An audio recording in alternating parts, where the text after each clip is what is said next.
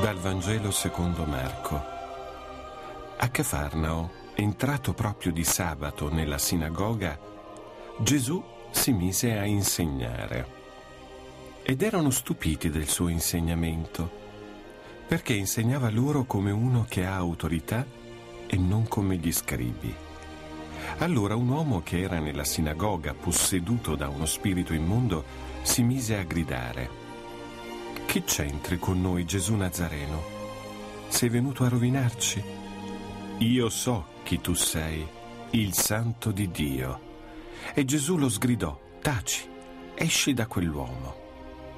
E lo spirito immondo, straziandolo e gridando forte, uscì da lui. Tutti furono presi da timore, tanto che si chiedevano a vicenda, che è mai questo? Una dottrina nuova insegnata con autorità.